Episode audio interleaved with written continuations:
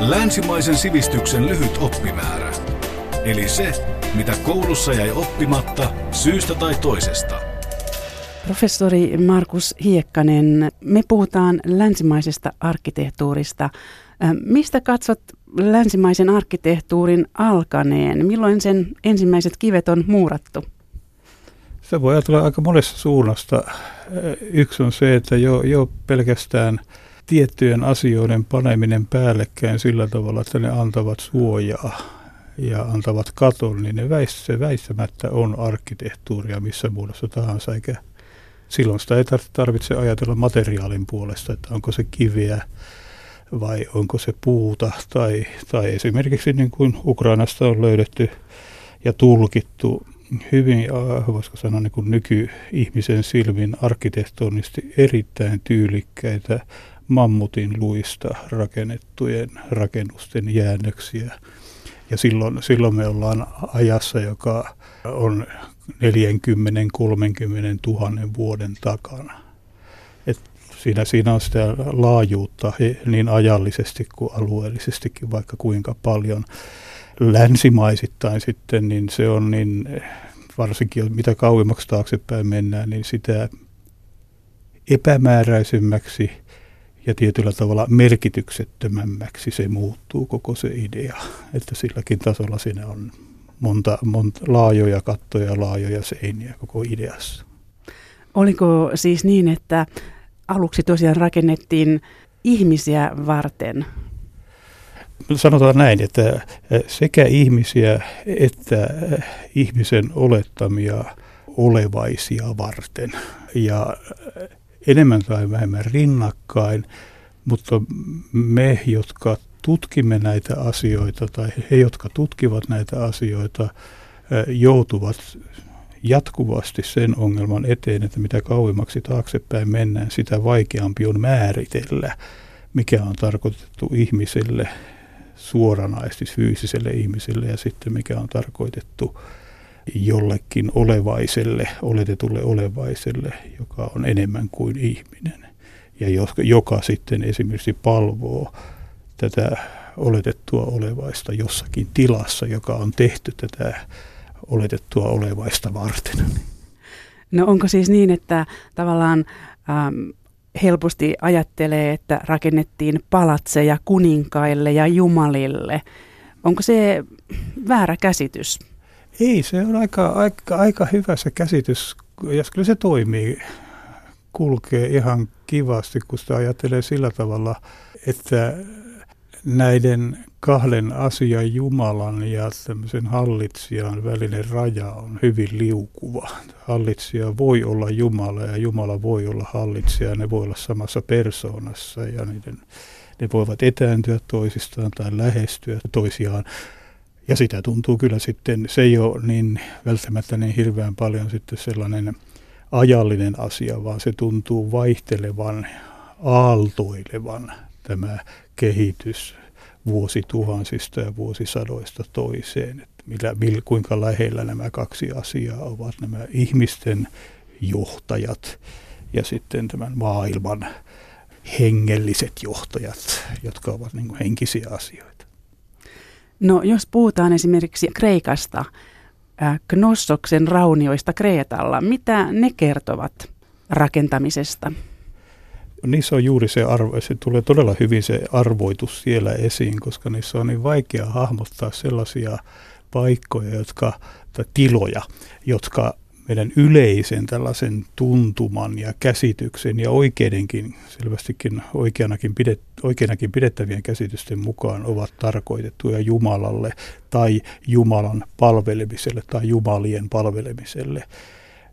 Knossos, joka toki on vähän vaikea tapaus senkin takia, että on niin rankasti restauroitu ja sanoa, niin kuin uudistettu 1800-luvun ja lopun ja 1900-luvun alun ideoiden mukaisesti, niin sieltä on hyvin vaikea löytää sellaisia todella massiivisia, arkkitehtonisesti suurpiirteisiä näyttäviä tiloja, joiden kautta voisi päästä siihen tulkintaan, että tässä varmastikin on ollut jokin aivan erikoinen tila. Toki siellä sellaisia on, mutta niiden suhde sitten niihin, niihin lukemattomiin pieniin tilaratkaisuihin, joita, joita tässä täällä Knossoksessa on ja monessa muussa Kreetan paikassa on, niin se, siellä juuri niin kuin tämä tulkinnan löytäminen tällaiselle yksiselitteiselle jumaluuden olemisen paikalle ja jumaluuden kunnioittamisen ja, ja Jumalan palveluksen paikalle ei toimi aivan niin hyvin kuin monessa muussa paikassa. Ja se on ollut, se on ollut jännä, jännä arvoitus taidehistorioitsijoille ja arkeologeille kyllä jo siitä lähtien, kun nämä asiat alkoivat nousta esille 1800-luvulla nimenomaan Kreetan kannalta. Näin maallikolle Kreikasta ja Roomasta tulee ehkä ensimmäisenä mieleen erilaiset pylväät. Ähm, mitä muuta on peräisin antiikin ajalta? Pylväät on selkeä asia äh, toki, mutta niin ovat seinätkin.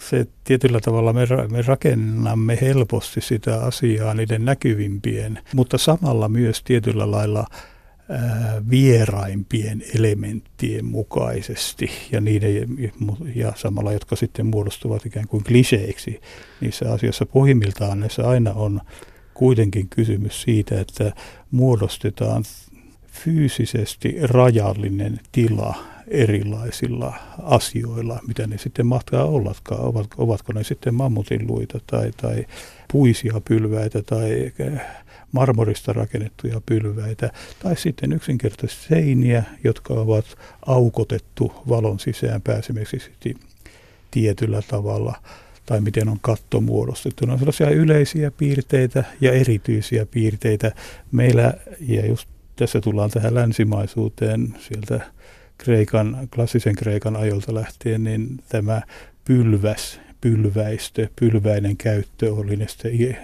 irtonaisina tilassa tai sitten seiniin liittyneenä eri tavoin, niin se on ollut se asia, joka, joka on rakennettua todellisuutta ollut sitten meille ja varmaan tulee olemaan vielä tulevaisuudessakin. Kyllä täältä löytyy Helsingistä kin suuri määrä rakennuksia, joissa tämä idea jatkuvasti toistuu ja se pannaan uudelleen ja uudelleen. Tehdään tämä tilaratkaisu uudella tavalla. Entä mitä keskiaika toi rakennustaiteeseen? Se toi mukanaan aika paljon sellaista, mitä aikaisemmin ei ollut, mutta kuitenkin sitten taas rakentui sen varaan, mitä aikaisemmin oli ollut. Hyvin paljon tiedetään siitä, että sellainen sellainen selkeä kristillinen rakennus, oli se sitten minkä tahansa kristillisen uskon suuntausten näiden kymmenien, ellei satojenkin pohjana, niin se palautuu enemmän tai vähemmän Rooman kaupungin ja Välimeren alueen laajemmin.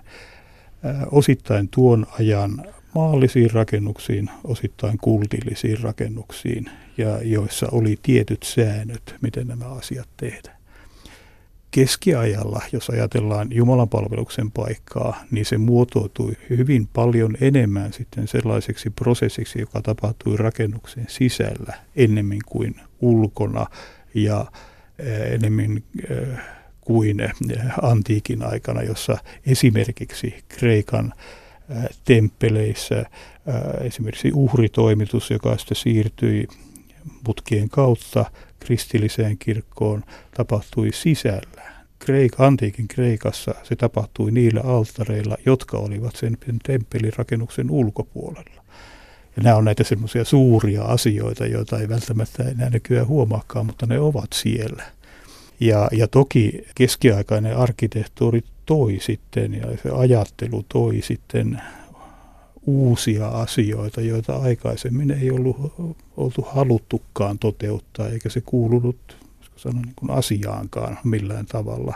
Esimerkiksi tämä monimutkainen järjestelmä ja aivan, aivan fantastisen loistokas järjestelmä, jossa käännytään sisäänpäin eikä ulospäin, joka, joka parhaiten varmaan näyttäytyy meille modernin ajan katsojille niin sanotussa gotiikan kirkoissa, Pariisin Notre Dame tai Raamsin kirkko tai vaikkapa Uppsalan tuomiokirkko tuossa ihan naapurimaan puolella, jonka, jossa ideana on se, että puhdistetaan sisätila kaikesta turhasta, senka, niin paljon kuin voidaan, sellaisesta, joka, joka estää sen tilan sisäänpäin kääntyneen kauneuden ja työnnetään rakenteet, kantavat rakenteet ja tätä rikkovat rakenteet ulkopuolelle tästä rakennuksesta. Toisin sanoen, että tämä rakennus on asia, joka katsotaan sisältäpäin, ei välttämättä ulkoapäin niinkään paljon. Tai se nähdään vain yläosiltaan. Meilläkin esimerkiksi Suomessa hyvin hyvä esimerkki on Turun tuomiokirkko, joka tällä hetkellä näkyy hienosti siellä kauniissa puisto, puistoalueella, joka muodostettiin 1800-luvun alkupuolen idealististen ja romanttisten ja totta kai klassisten, uusklassisten ajatusten mukaiseksi näyttämön paikaksi, jossa kirkko sijoitetaan puistoon, jotta sitä voidaan erityisesti tarkastella ulkopuolelta, ei välttämättä niinkään sisäpuolta. Se niin tavallaan häviää, se sisäpuoli on hävinnyt se keskiaikainen ajattelu silloin. Eli kyllä keskiaika toi hyvin selvästi tällaisen arkkitehtoonisesti, ja jos puhutaan keskiajasta, niin sisältä katsovan tai sisäänpäin katsovan ja sisällä itseään katsovan maailman. Päinvastoin kuin sekä antiikin Roomassa, jossa, jossa ne oli enemmänkin ulkoa sisäänpäin, ja, ja, ja sitten taas myöhemmin, jos ajatellaan parokin ajattelua, totta kai renesanssin parokin ja siitä eteenpäin uusklassismin ilmentymiä modernismin 1800-luvulla alkanut ja näin poispäin, niin siinä, siinä niin kuin tullaankin sitten siihen, että niitä katsotaan molemmista suunnista. Katsotaan sisältä sisään ja ulos ja ulkoa ää, ulkotilaa. Ja ne on kaikki yhtä tärkeitä. On hyvin monimutkaisia nämä kehityskulut, mitä siinä on. Yle puhe. Professori Markus Hiekkanen, me puhutaan länsimaisesta arkkitehtuurista. Tässä mainitsitkin jo muita aikakausia. Jos siirrytään sitten renessanssiajan rakentamiseen, mitä uutta renessanssi toi arkkitehtuuriin? Se, mitä me katsomme siitä lähteiden perusteella ja tunnistamme omia ajattelujamme, niin kyllä se on se, että siinä alettiin ehkä paljon enemmän miettiä teoreettisesti, että miten rakennus pitää oikeastaan rakentaa, jotta se on oikean kaltainen. Tietynlainen yhtäältä uutta hakeva, mutta samalla myös sellainen oikea oppisuus oli voimakkaasti tuossa tuona aikana tulossa, ja se oikea oppisuus siilautui mielestäni sen kautta, miten antiikki oli asioita ajatellut. Tämä ei ole mikään sinänsä uusi asia. Jo 1500-luvulla tuolloiset arkkitehtuuriteoreetikot, Vasari muun muassa, oli hyvin nuiva ja, ja ilkeäkin ja halpamainen suorastaan niitä arkkitehtuurisia saavutuksia kohtaan, jotka olivat antiikin Rooman ja hänen oman aikansa edeltävää ajan aikaa, eli toisena renesanssin alkupuolta välissä. Mutta kyllä siinä myös se tosiasiat ovat kyllä sellaisia, että tuolloin alettiin hakea uudella tavalla sitä, että miten rakennus muotoillaan oikein, jotta se toteuttaa parhaiten tarkoitustaan. Ja siinä pyrittiin eroon tietysti mielessä samaan tapaan kuin sitten 500 vuotta myöhemmin modernismin aikana ikään kuin turhasta. Yritettiin etsiä asioiden ydintä ja siihen joko, sitä, se joko saavutettiin tai ei saavutettu varmasti hyvin pitkälle jo omana aikanaan kiistanalainen kysymys mutta, ja kysymysten joukko, mutta aika pitkälle muutostia tapahtui ja se taas antoi sitten edellytyksiä myöhemmälle ajattelulle hyvinkin voimakkaasti. Entä kuinka uskonpuhdistus vaikutti rakentamiseen? Vaikuttiko se ylipäänsä? Kun sitä tarkastelee tuolta, se on jännä kehitys. Se omalla tavallaan se vaikutti sekä katolisella puolella että näillä, näillä reformatorisilla piireillä, niin kuin piireissä niin kuin oli itse asiassa vaikuttanut jo vähän aikaisemminkin. Mutta kun molemmissa suunnissa – esimerkiksi sellainen asia, joka tilassa määritteli ja oli vaativa tekijä, ja se oli saarnan lisääntyminen, joka on monesti, monesti näissä reformatorisissa piireissä ja varsinkin historiatutkimuksessa korostettu, että, että esimerkiksi luterilaisuus toi saarnan kirkkoon ei se pidä paikkaansa. Se on itse asiassa jo katolilaisella ajalla Suomessakin ollut selkeästi käytössä, mutta näinä aikoina tämän reformaation myllerryksessä 1500-luvun jälkipuoliskolla sekä alkuperäinen äitikirkko, katolinen kirkko tässä tapauksessa, ja nämä uudet suunnat toivat tätä yhä enemmän esille. Ja silloin, silloin siinä kävi sillä tavalla jännästi, että nämä renesanssin teoreetikkojen yksi suurimpia kunnianhimoisimpia ajatuksia, joka oli ollut keskeiskirkko, siis semmoinen symmetrinen kirkko, jossa alta, kirkkorakennus, jossa altari on keskellä ja uskovaiset kokoontuvat tässä rakennuksessa sen ympärille piiriksi niin se tuhoutui sen takia, että tämä ei soveltunut siihen toimintaan, joka pidettiin tärkeänä. Ja, ja se oli yksi, yksi näistä oli tämä saarna, mutta myös monet muut asiat, joihin tässä ei, ei voi mennä. Ja se, se, se johti sitten siihen, että, että ne harvat ristikirkot ja, ja pyörökirkot, joita rakennettiin 1500-luvulla, ne häipyivät pois. Ja esimerkiksi sellainen kokonain uusi katolisen suunnan rakennus, pitkä kirkko, palasi takaisin. Eli vanha, vanha kunnon basilika sieltä jo Rooman vallan ajalta, joka silloin oli maallinen rakennus ja joka sitten oli kautta keskiään ollut valtarakennus, valtatyyppi rakennus kirkkorakentamisessa, oli hiukan niin kuin saanut kolhuja renesanssin teoreetikkojen toiminnan ja ajattelun kautta. Nyt se purskahti uudelleen täysin ja läpi koko, koko ajattelun. Rooman Il Gesù, eli Jeesuksen kirkko, on ehkä kaikkein kaunein ja tyylikkään esimerkki tästä uudesta ajattelusta, että miten se täytyy oikeastaan tämä kirkkorakennus ollakaan. Ja siinä käännyttiin tätä arkit- äh, renesanssin arkkitehtien teoretisointia vastaan ja tuotiin uudelleen esille, että ei tässä nyt tämä teoretisointi ole tärkeää, vaan Jumala ja Jumalan palvelus. Ja sillä tavalla se sitten toimi niin, niin Italiassa kuin itse asiassa Suomessakin hyvin pitkään, kunnes sitten täällä yllättäen täällä Pohjoismaissa yllättäen sitten siirryttiinkin sellaisiin asioihin, jotka palautuivat hyvin voimakkaasti renesanssin pääideaan. Ja se on se keskeiskirkko ja sitä kautta eteenpäin.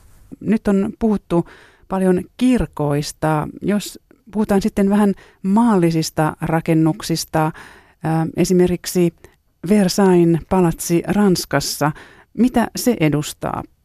Se edustaa niin äärimmilleen vietyä hallitsijakulttuuria kuin sitä vain voi kuvitella länsimaissa ja itse asiassa aivan globaalistikin sitä voi ajatella. Se, sille, on, sille on esimerkkejä jokseenkin kaikilta mantereilta, paitsi etelämantereilta. Että se, se toimii kaikkialla. Siinä on niin tietysti mielessä niin kaksi asiaa. Toisaalta tämä, jotka tuovat esille tämän hallitsijuuden absolutistisen suuruuden ja Jumalan kaltaisuuden. Toisaalta se käsittämättömän suuri mittakaava, joka tänäkin päivänä ketä tahansa, joka siellä liikkuu, kulkee pieniäkin alueita, tajuaa, kuinka, kuinka käsittämättömän suurista asioista siellä, siinä puhutaan ihan fyysisesti metreissä ja kilometreissä ja näin poispäin.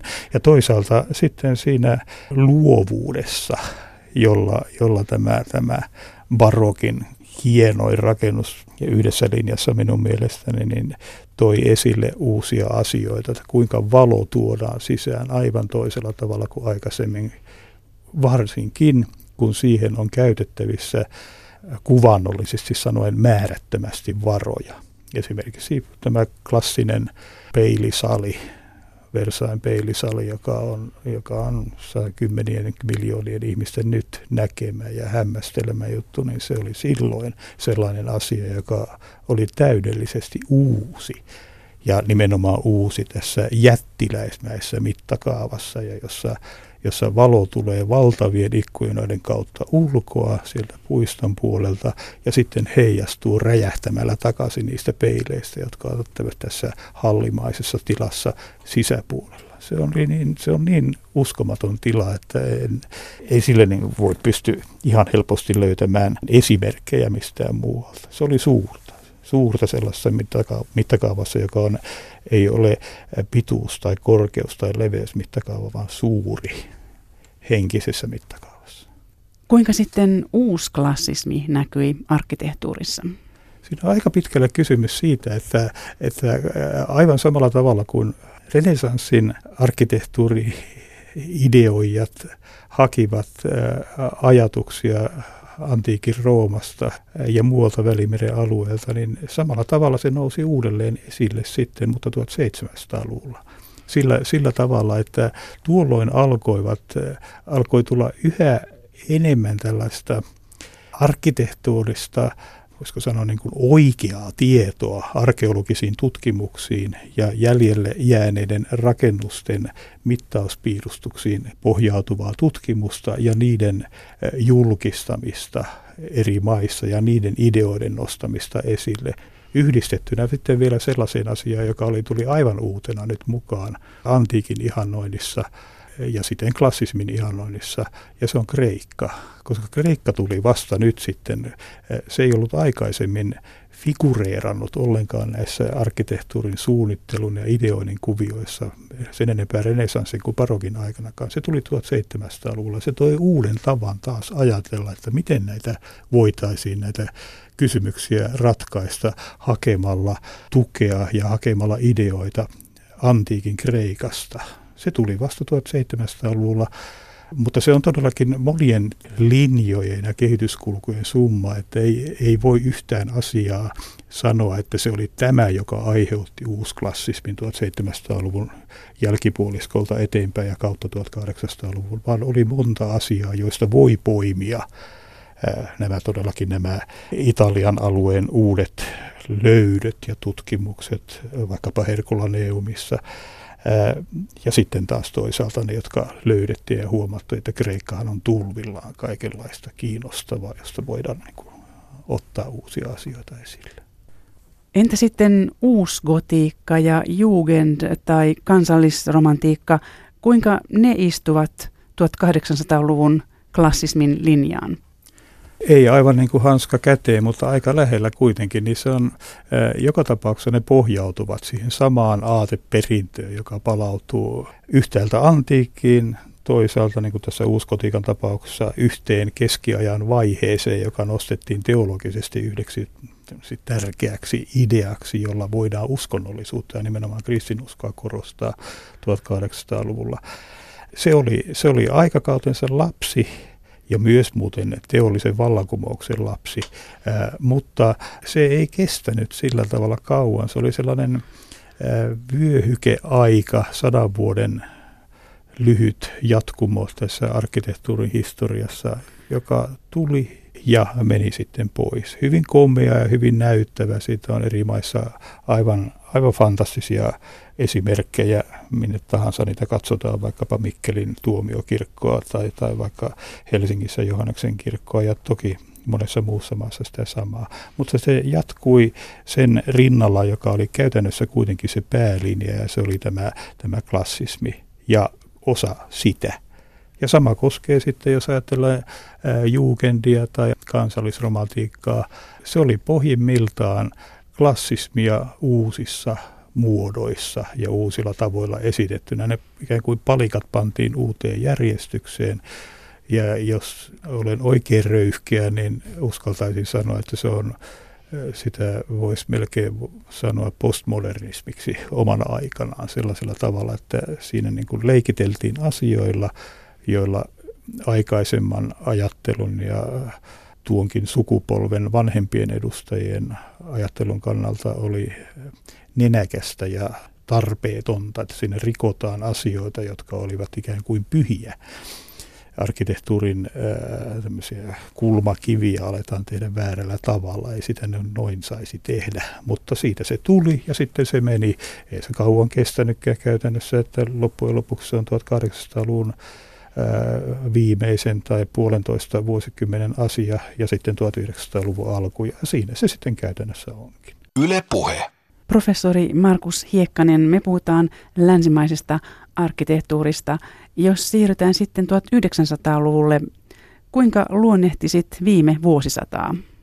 Se on aika pitkälle sen, sen voi, jos on pakko, puristaa teollisen kulttuurin ja tieteen saavutusten antamaksi aivan uudeksi tavaksi ajatella ja a, ajatella ja myös sillä kannalla, että nämä asiat antoivat mahdollisuudet sellaisiin asioihin, joihin aikaisemmin ei kerta kaikkiaan ollut mahdollisuuksia. Tietyssä mielessä jo renesanssin ideoijat ajattelivat sitä yksinkertaisuutta ja hakivat sitä sellaista tietynlaista ei voi sanoa halpuutta semmoisella huonossa merkityksessä, mutta halvempia tapoja tehdä asioita ja voisiko sanoa taloudellisempia tapoja tehdä asioita.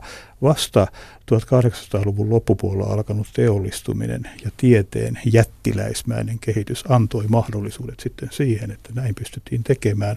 Se muutti kokonaan ja kaiken, niin kuin me tänään päivänä näimme, mutta eihän se tietenkään niin nopeaa ollut kuin helposti sitä tulee ajaa, sitä niin kuin tavallaan ajattelee, että se oli yhtäkkiä rysäytettiin tuolta klassismin ajattelusta modernismiin, josta myös on käytetty tätä joskus pilkkanimenäkin ilmaisua funktionalismi tai funkkis ja vastaavasti. Ei kyllä aina pilkkanimenä, joskus se on ollut ihan asiallinenkin nimi kaikin puolen, mutta se on ollut itse asiassa sadan vuoden kehityksen kehityslinja, joka sille, jota, jota pystyy tarkastelemaan ja joka vielä tänäkin päivänä elää. Että se, ne ovat ne tekijät, jotka vaikuttivat aivan uudella tavalla. Entä kuka oli sveitsiläinen Le Corbusier ja mitä hän teki?